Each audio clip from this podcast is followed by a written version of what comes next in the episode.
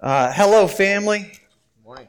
Good to see you. We got to thank Jeremy Fisher. He's our sound man. He's been working on that issue all while we were singing, and he figured it out. We have a great team here, don't we? Uh, it's the beginning of Holy Week.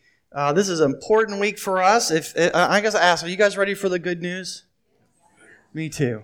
Me too. Well, if you're ready, grab your Bibles and open them to Matthew chapter 5, verse 43.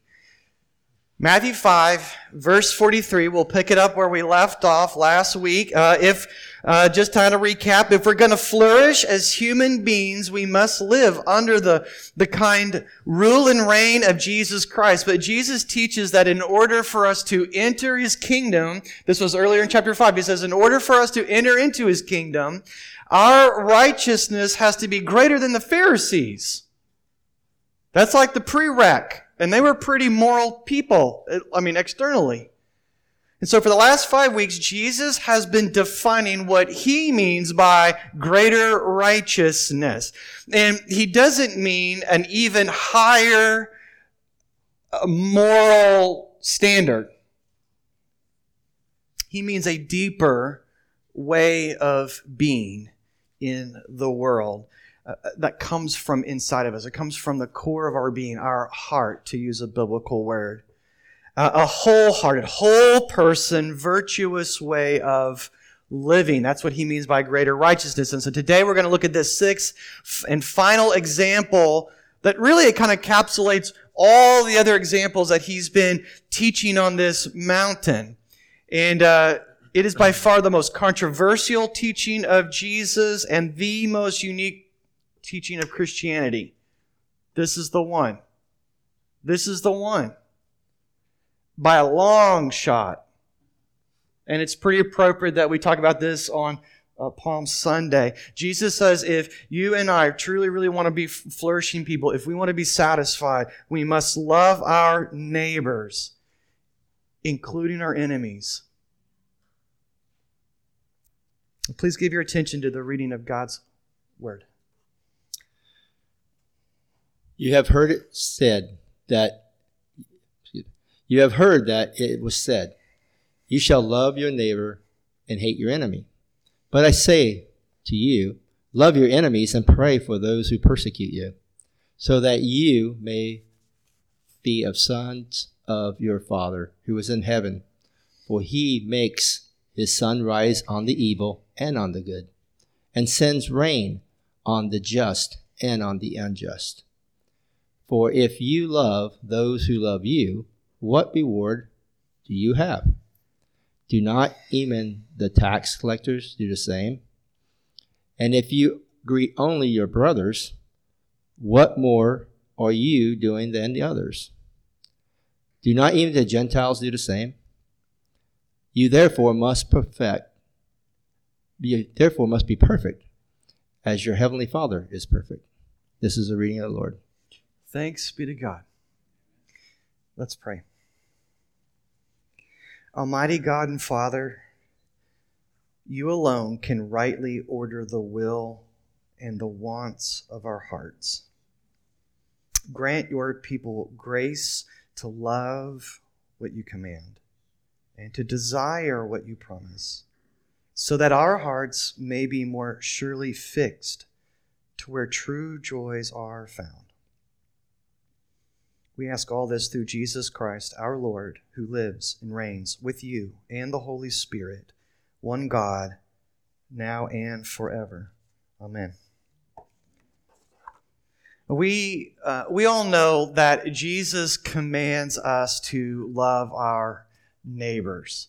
I mean, even people of other religions know that Jesus commands us to love our neighbors. It's not something that disciples of Jesus can choose to opt out of. We're duty bound to love our enemies like ourselves. And usually our neighbors look like us and they think like us and they value what we value. I mean, that's usually why we moved into that neighborhood, right? And they're our neighbor as opposed to another neighborhood. And that kind of makes them a little easier for us to tolerate. I mean, love, right? But what happens when our neighbor excludes us? Uh, what happens when our, our neighbor makes life difficult for us? Does not affirm what we cherish and, and hold to? I mean, surely those people are outside the bounds of Christ's commandment to love, right? You know, when we hear our Lord say, Love your neighbor like you love yourself, there's something inside of us that responds with, mm-hmm. And who exactly is my neighbor again, Jesus? Right? Could you just define that for me? Like, who can I exclude from this categorical command of, of neighbor love and still look godly, still look like a Christian, still look righteous? Could you tell me who that is? That's definitely how I think. In fact, this is how the Jews interpreted the law at this point in history. The law in Leviticus 19:18 commanded God's people to love their neighbor, which were often fellow ethnic Jews, right? These are the people in your neighborhood. They look like you, act like you, worship like you. But nowhere does the Bible command us to hate people. You can't find that in the Bible. We're to hate injustice like God does. We are to hate sin like God does, especially our own sin. And first of all, our own sin. Uh, we are called to hate lying and falsehoods and we're called to hate death like God hates death, right? But never people made in the image of God. And so, however, though, Jesus is responding to a misappropriation of the Torah, of God's law that was commonly held at this point in history. To love, this, this is the misappropriation. You ready? To love my neighbor, and here's the subtext, and my fellow countrymen, right? The nation of Israel necessarily means that at times I must hate those that oppose me and my countrymen. That's what love is for my neighbor. You know, I can restrict the scope of my love to exclude my enemies and still be righteously following God's law. I can still be a good guy, a good gal. And in these, these very few verses, Jesus is simultaneously exposing the thinness of this kind of neighbor love, and he's also calling us to a deeper, kingdom-minded kind of love. Here's the big idea today. It's pretty simple. Loving our neighbor means everyone, including our enemies. Loving our neighbor includes everyone including our enemies. Today we're going to look at two examples of what this neighbor love looks like, and then we're going to look at two reasons for loving our enemies. Are you ready? You don't look ready. You ready? All right, here we go. First, first example what this looks like, loving our enemy looks like asking God to forgive them. Love looks like asking God to forgive our enemy. Meet me in verse 43. It's right here. Jesus says, You've heard. Boy, don't you and I hear a lot of stuff from people that claim to be authorities? He says, You've heard that it was said, You shall love your neighbor and you're going to hate your enemy. But I say, but I say, do you hear the authority in this? Love your enemy and pray for those who persecute you. Jesus describes our enemies in these verses in two ways. A little later in verse 47, he describes our enemy as anyone who's different from us. Okay? That's it. Anyone who is, is different from us. Speak a different language, dialect, different religion, different politics, different sexuality, different ethnicity. A Gentile, in other words. They're different.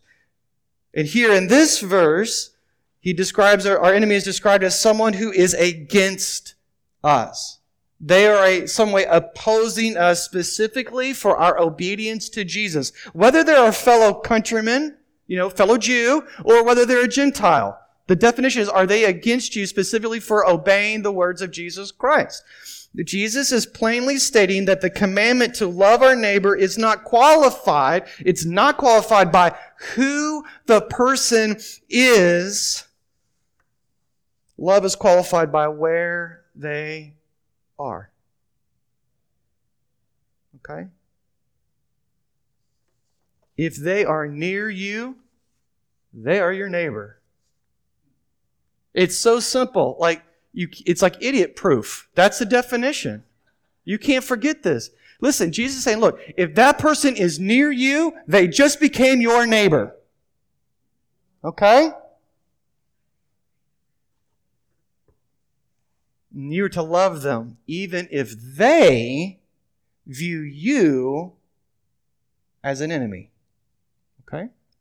Using Jesus' description, our enemy is against us. They're against our flourishing. So they, in other words, like maybe they think of you as the problem in society. Maybe you're the problem in the school system or in the uh, neighborhood and the HOA because you moved in.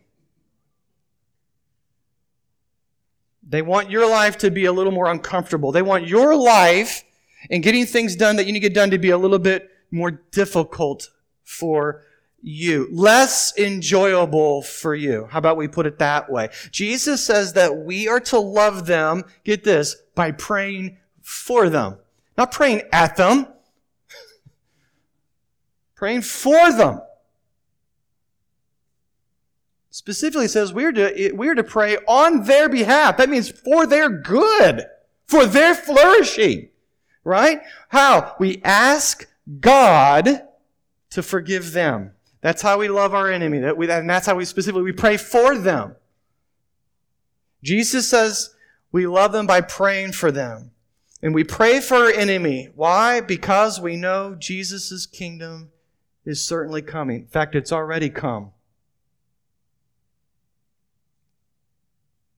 But when Jesus returns to us, fully establish his rule, Jesus is going to right every wrong. Everything that's been flipped upside down, he's going to turn it right back side up, right side up. In other words, Jesus is going to render judgment for every unrighteous word, desire, or deed that people have done throughout their entire time on his planet.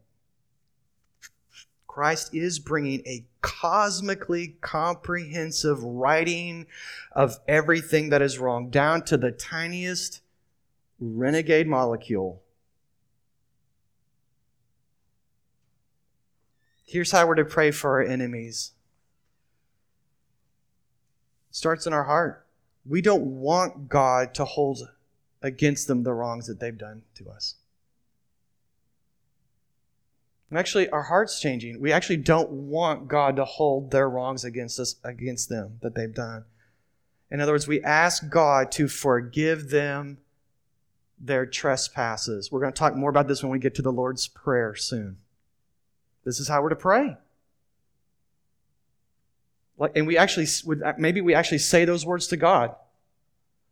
God, I pray you forgive their trespasses against me. And here's why. Because you can't do this if you don't know why. You're going to be all up in your emotions.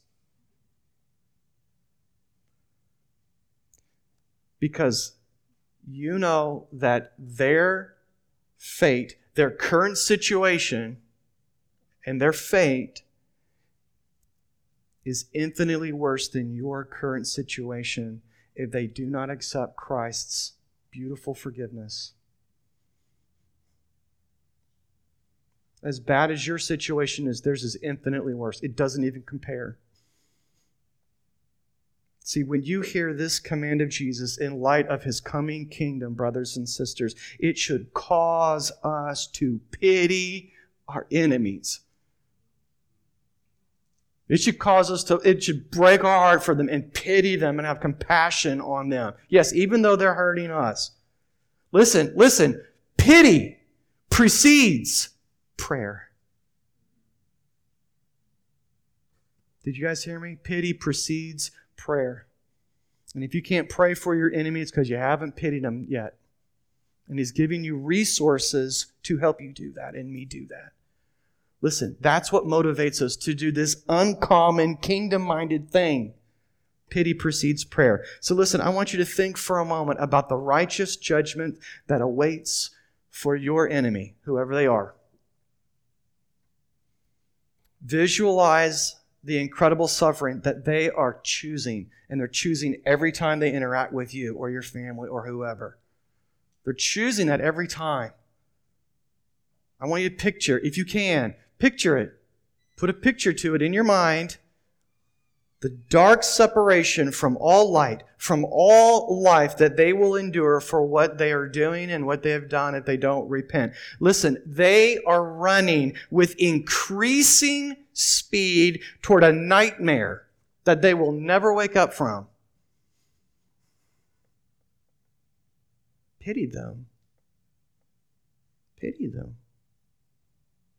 And weep actual tears for them. And then pray for them. Pray that God would quickly bring them to repentance and rescue them Pray that God would lead them very quickly, maybe even by Friday.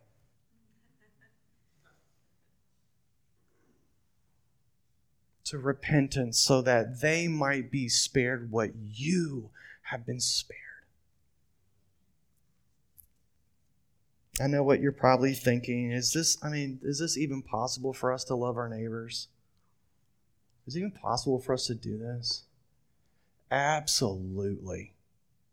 History is replete with this. In fact, the first like 400 years of church history, Christians did this. I'll give you a more modern example. June 17th, 2015, during a, during a Bible study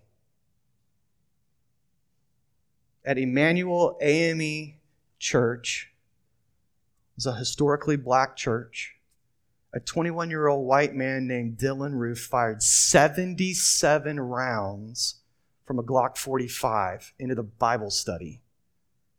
Like, I don't know how much ammo and clips you have to carry in to do something like that, but he was loaded for bear.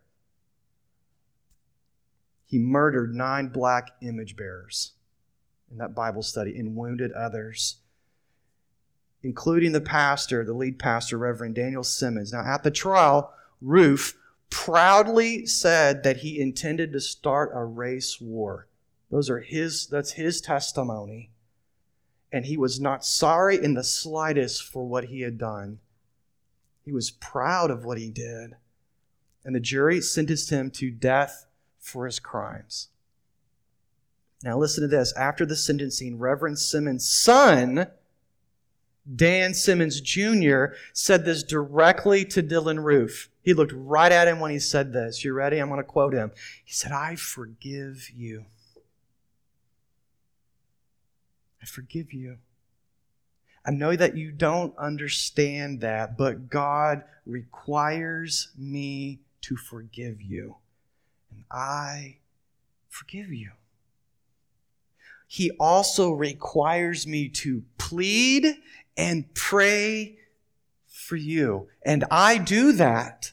Understand that as you have been judged, know that you have an opportunity to ask for forgiveness. Know that you can change your life. Stay focused. I guarantee if you choose to serve Him, you will have a better life. Close quote. Guys, is that incredible or what? Later, Melvin Graham, he's the brother of 54 year old victim Cynthia Graham Hurd, also encouraged Roof to repent. This is like days and weeks later, by the way, when the pain is really setting in. Quote, he's in God's hands now. And if he turns his life around, if he makes a humble confession to God, he can join my sister and the other eight in heaven. Because God said, I will forgive you. No matter what you do, I will forgive you.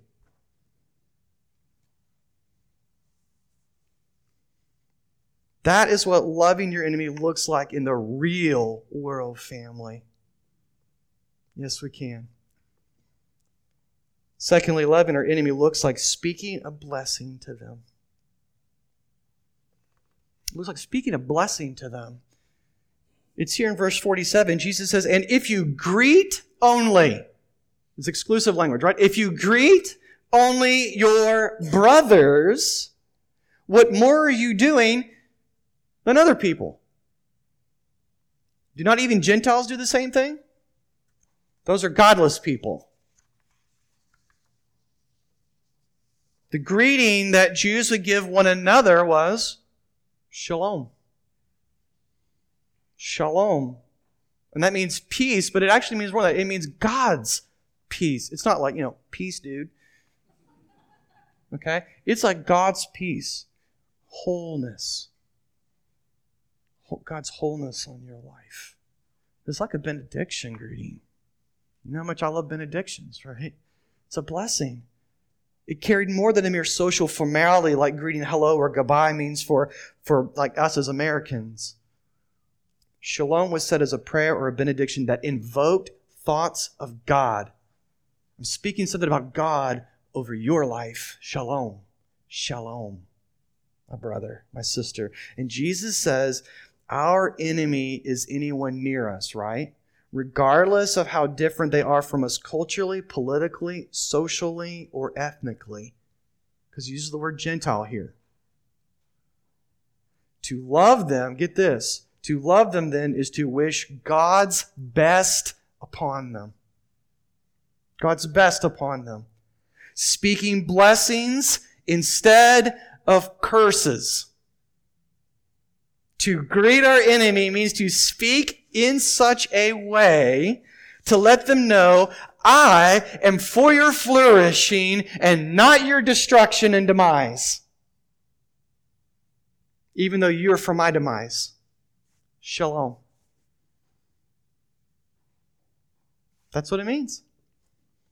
See, taking Jesus' definition of enemy and taking his description of what love means to like loving someone, I want you to do a little thought experiment right now, okay?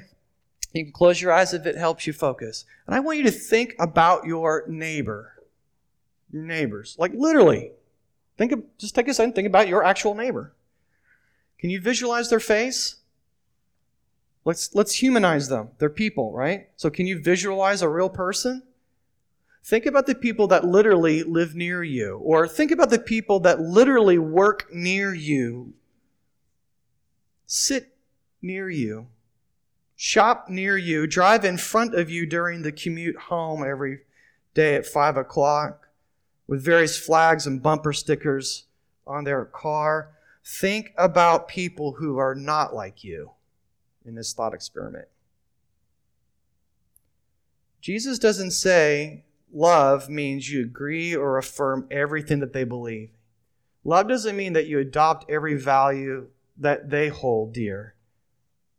Jesus says love means greeting them with a blessing of shalom, God's peace on you, God's wholeness in your life. It is wishing them well, even if they are not wishing for your wellness. It's, it's kind of like what they say when you go to Walgreens be well. Right? Whether you've been rude to them or not, be well. Maybe we could do even a little better than Walgreens, right? As the church. Be well. Be whole. You're cursing me, you're not at peace. That's because you're not at peace. That's because you're not at peace, and I want, I want you to be whole and at peace. Right? It's greeting their curses with a blessing. By the way, is this not exactly what Jesus did? Like, you guys realize that Jesus is not just teaching stuff that he's never experienced or done. He's teaching all this stuff that he has actually done and gone through and experienced with us. He, he is the, the forerunner, right? Look at later in Matthew, Matthew 26, verse 47. While he was still speaking, Judas came, one of the twelve, and with him a great crowd with swords and clubs from the chief priests and the elders of the people. Now, now the betrayer had given them a sign. He said, the one I will kiss is the man, seize him. That's the sign. The kiss, right? Okay. And now he came up to Jesus, and at once he said, What do you say?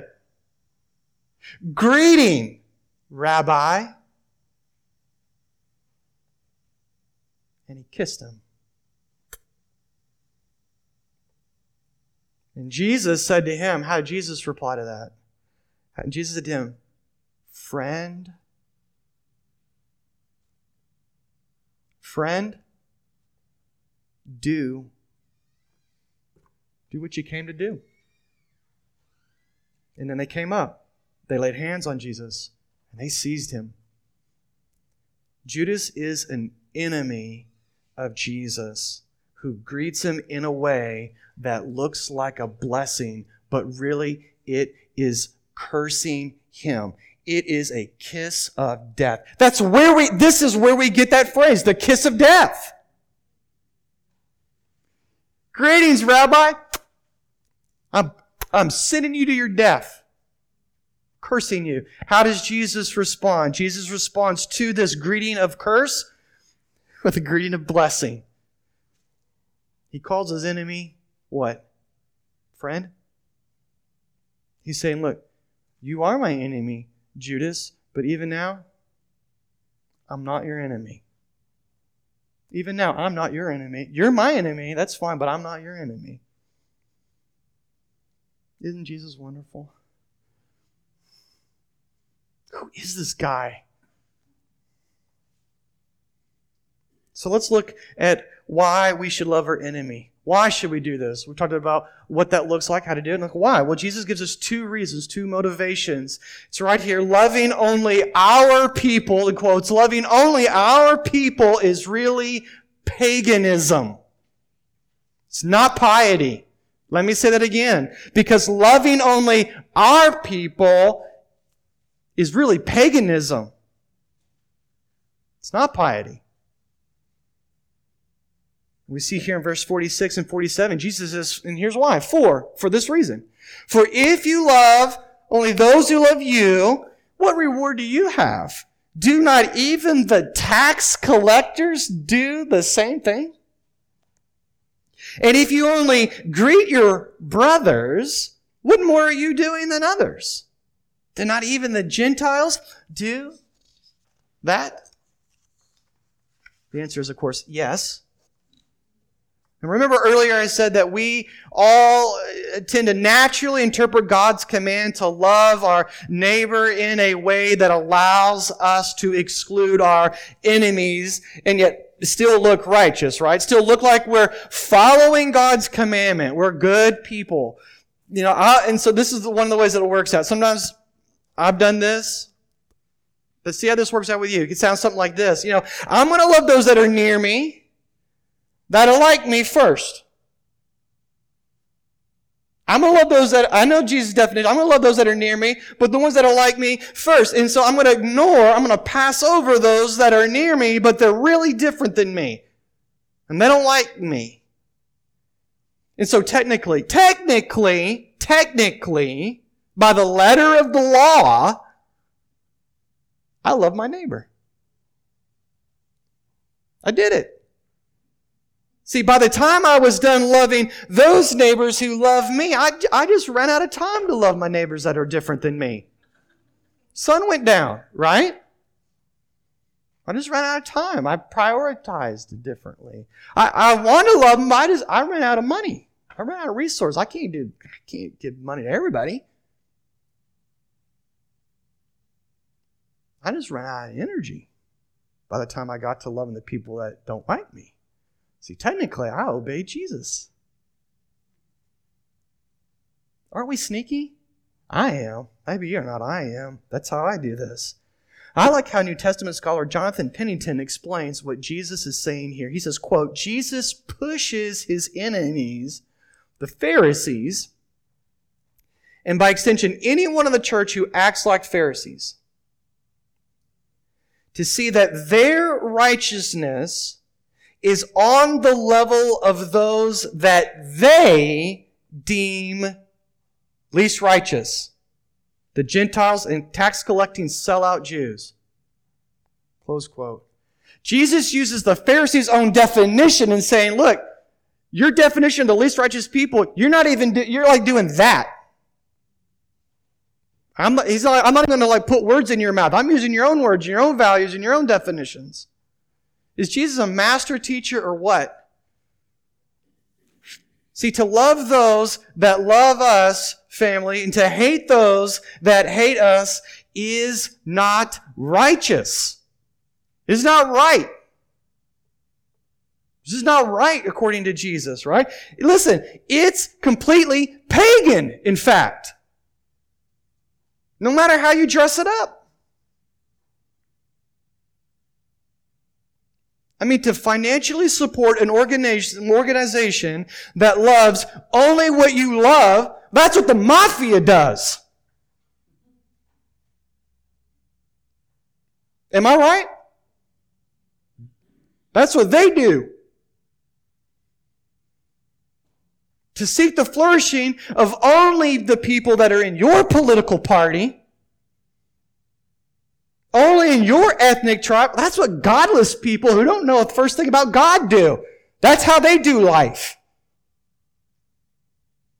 You know what I'm saying? Those, like the people that have affairs do that.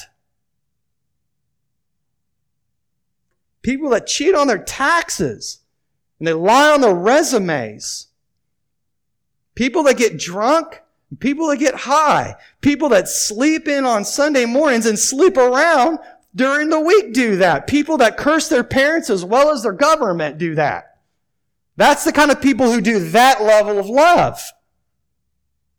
And Jesus is saying, listen, for all your donations to charity, for all your actions of love for your kind of people, it's no more righteous, it's no greater than the least righteous people that you can think of.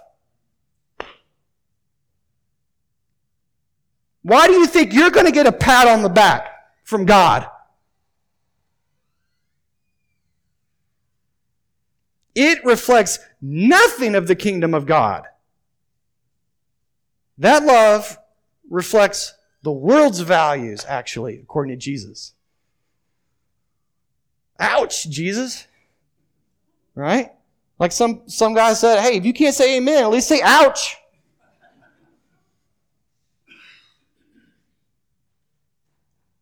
But isn't this how we select who we will love?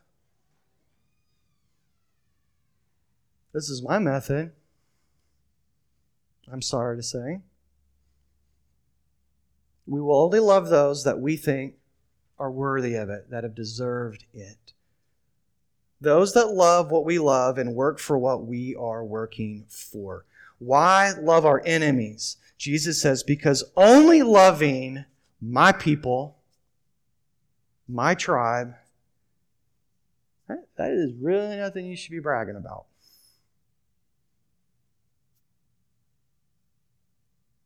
Here's another reason it's because God loved us when we were his enemy.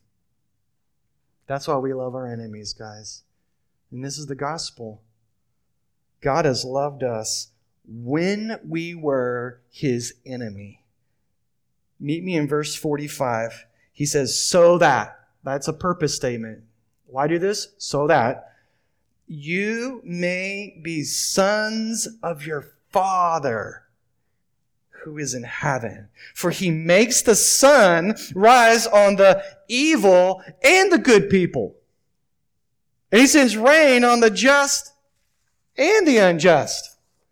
God the Father gives good blessings. Get this indiscriminately, indiscriminately to all kinds of people. Good people, quote unquote, good people and bad people, right?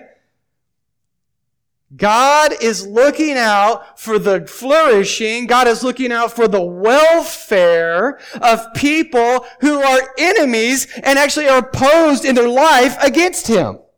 Isn't nuts? That's God. That is our God. And get this, He does this every single day. All day long, 365 days a year, and He doesn't take holidays off or Saturdays. That's our God. God does not only love His people. Now he loves his people in a special way, but he, it's not limited. He's not like only loving his people. And that's what Jesus is saying. God does not love only those who love him back. His love reaches past the boundaries into the camp of his enemies. Wow. And Jesus here puts an even finer point on this when he subtly says, that you may be sons of your Father in heaven. That, by the way, that's just like a gospel, that's like gospel in a nutshell right there. That's a really pregnant little phrase that's actually about the gospel if we unpack it. He's saying, look, God God has loved you. Yes, you through Jesus when you were God's enemy. When you and I were building our own kingdoms, when we were living according to completely different culture, different value system, a, a, a self-defined code of ethics of right and wrong. God chose to love us exactly the way that Jesus describes right here for you and I to do to our enemies. He's saying God's, God's already done that for you. Jesus did not call from the cross, Father, curse them for what they were doing. Which direction were the curses coming? From there out, right? There was cursing happening, but it wasn't coming down from the cross. It was coming up to the cross. From people like us. Good people. Religious people. High priest people that knew the Bible and prayed every day, right? Pharisees. And they were proud. Look what we're doing for God. To God. To God. Jesus didn't call from the cross, Father, curse them for what they are doing, judge their deeds. No. Jesus pitied us. Felt sorrow for us, not himself. He was a man of sorrow, but it wasn't, he wasn't sorry for himself. You'll sing that song differently next time. He was sorrowful for you and for Chad. He pitied us. And then he prayed for us. Where? From the cross. He prayed, Father, forgive them. They don't know what they're doing. They don't know what they're doing. If they knew what they were doing, they'd stop. Don't, don't judge them, Father. Jesus prayed so that you and I, even now, even now, right now, that we would repent of our sin. He prayed that we would get a soft spot in our heart and we'd receive his forgiveness over and over. In love, Jesus suffered hell so that you and I might be spared it if we would only turn toward Him in faith. And by the way, guys, we never stop turning towards Jesus. We're forever turning towards Jesus. We're ever, forever following Jesus. It would have been loving enough for God to just forgive our sins, just to kind of like wipe the slate clean. That would have been loving enough, but His love is even greater than we can imagine. Through Christ, His only Son, God has made us sons and adopted us into His own family. This is crazy. This is amazing love, right? Look at this, Romans 5, 6 through 8. Paul says, For while we were still weak, at the right time, Christ died for the ungodly. The ungodly. For one will scarcely die for a righteous person, though for perhaps a good person one might dare even to die. But God shows his love for us that in while we were still sinners, Christ died for us. That's how Jesus loved his enemies. Me, you. See, here's me and you. We love people we find lovely. Amen? We love people that we find beautiful. But God's love makes wicked people lovely. God's love makes wicked people beautiful. God has loved you to life. God has transformed us from enemies of God into friends of God. How? By the love of Christ. And not only friends, but beloved sons and daughters. We were on the other side of the wall, firing shots over the wall at God, and God didn't just say, all right, well, I'm going to move you into the neighborhood and make us neighbors. And we'll be at peace. He said, now I'm going to move you into my house. I'm going to take my enemy and transform into a daughter a son and give him keys to my house. Is this amazing love? That ought to make you smile a little bit. See, when you understand how little you deserve God's great, massive, deep, wide, high, and long love, and you understand how much He went through to adopt us into His family, it should make you want, at least, to love your enemies. It Should make you at least want to love your enemies. It was knowing the love of Jesus, this love, this love of Jesus that helped the survivors of the Emanuel 9 massacre love Dylann Roof. And they said so. It was love. It was knowing that Jesus loved us while we were his enemy that empowers us to love our enemies today too. Let's look at this last verse, 1 John 4 19. I'm gonna put I've never seen this on a bumper sticker, but it ought to be there. It's so short.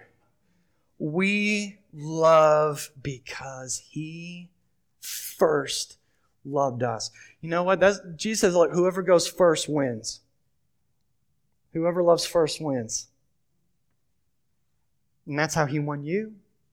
Isn't that how he won your heart? He loved you first. And now you gotta love him.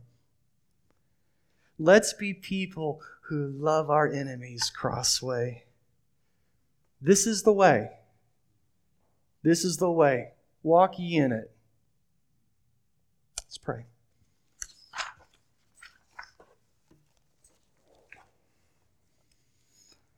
Oh, Almighty and gracious Jesus Christ our Lord, we hear what you're telling us. We hear your voice speaking so clearly. Help us. Help us love our enemy, no matter who they are. Because at the end of the day, no matter who they are, it matters where they are. If they're near us, they're our neighbor. And we're so glad that you loved us like that. You loved us first. So help us pity. Help us pray. Help us bless. Help us greet with benedictions and not curses, even as you greeted us. You call us friend, you call us son and daughter. Would you change our church, change our hearts? In your holy, precious, sacred name we pray. Amen.